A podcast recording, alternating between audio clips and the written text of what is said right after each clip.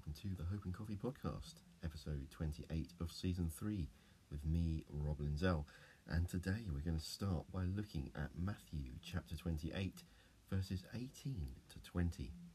Then Jesus came to them and said, All authority in heaven and earth has been given to me. Therefore, go and make disciples of all nations, baptizing them in the name of the Father, and of the Son, and of the Holy Spirit and teaching them to obey everything I have commanded you.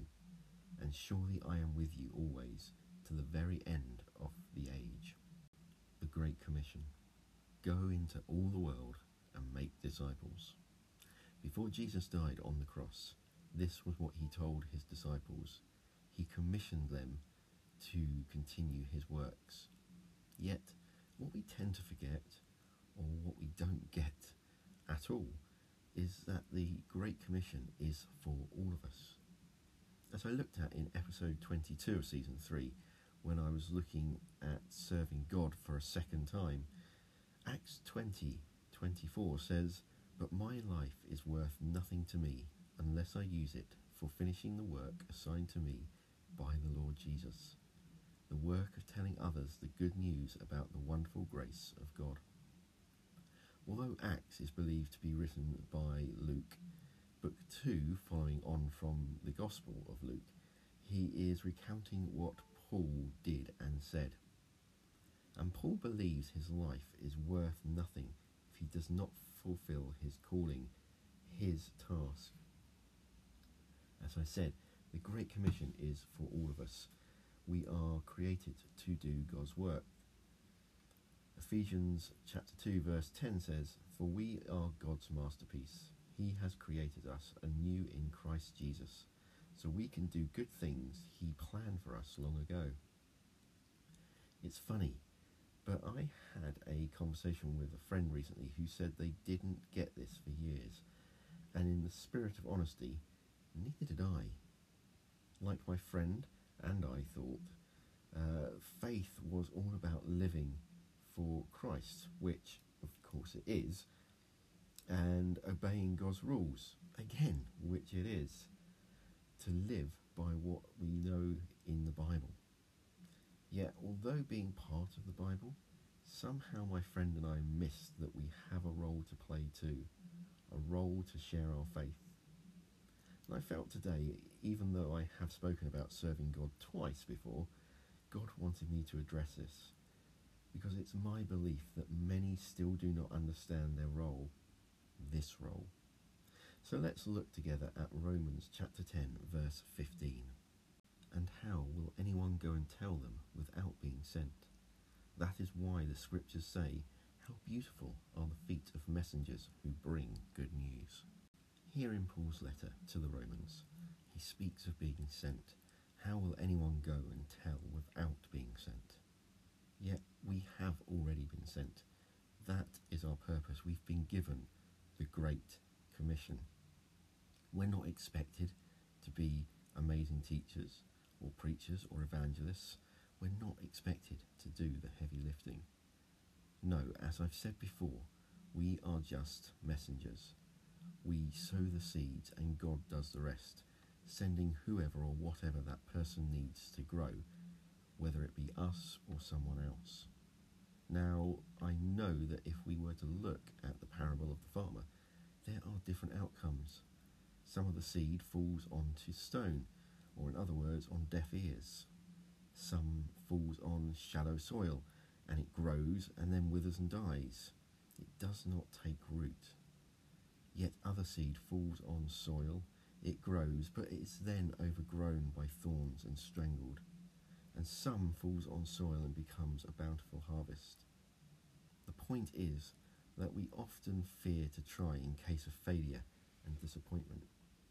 We share our faith only to be ignored or to realize that someone's interest is short lived or that at the first hurdle they fall away, never to return. And the truth is, we may not ever know if we made a difference. But if we don't try, or if we don't even realize it's our work set by Jesus, it will not happen at all. We ourselves need to be aware that Satan will try to stop us, to take us away from our faith, from our purpose. Uh, another friend of mine once told me he was gardening and had a bush that was being strangled by a bramble. So he spent much time untangling that bramble and tracing it to the root. And when he got to it, he thought it would be huge and need digging out. Yet when he gently pulled, just one small root was revealed. And that's how Satan works one little lie that feeds another until you are suffocating. So, how do we fulfill our works?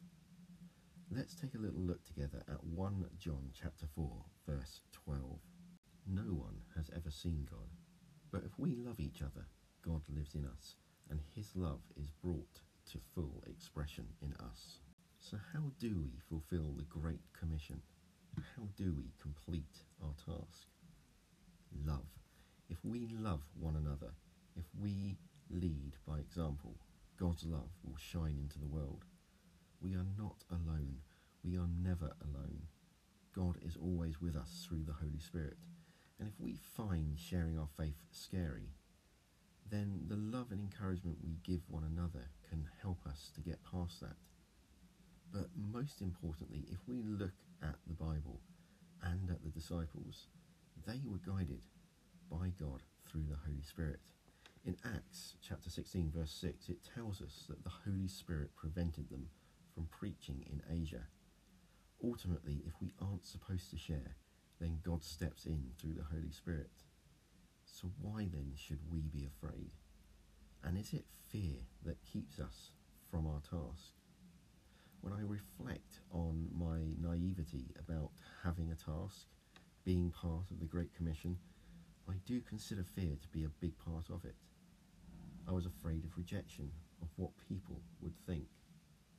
Not to mention that at times I was not living a very godly life, living in sin, believing I had no right to preach if I could not abide by God's commands. Yet, when I realised that God commissioned me and He has other tasks for me, I realise that it's my imperfections that make me qualified. I have been accused of being a goody two shoes, uh, presenting a face I want the world to see, and as such, my words came across as being holier than thou.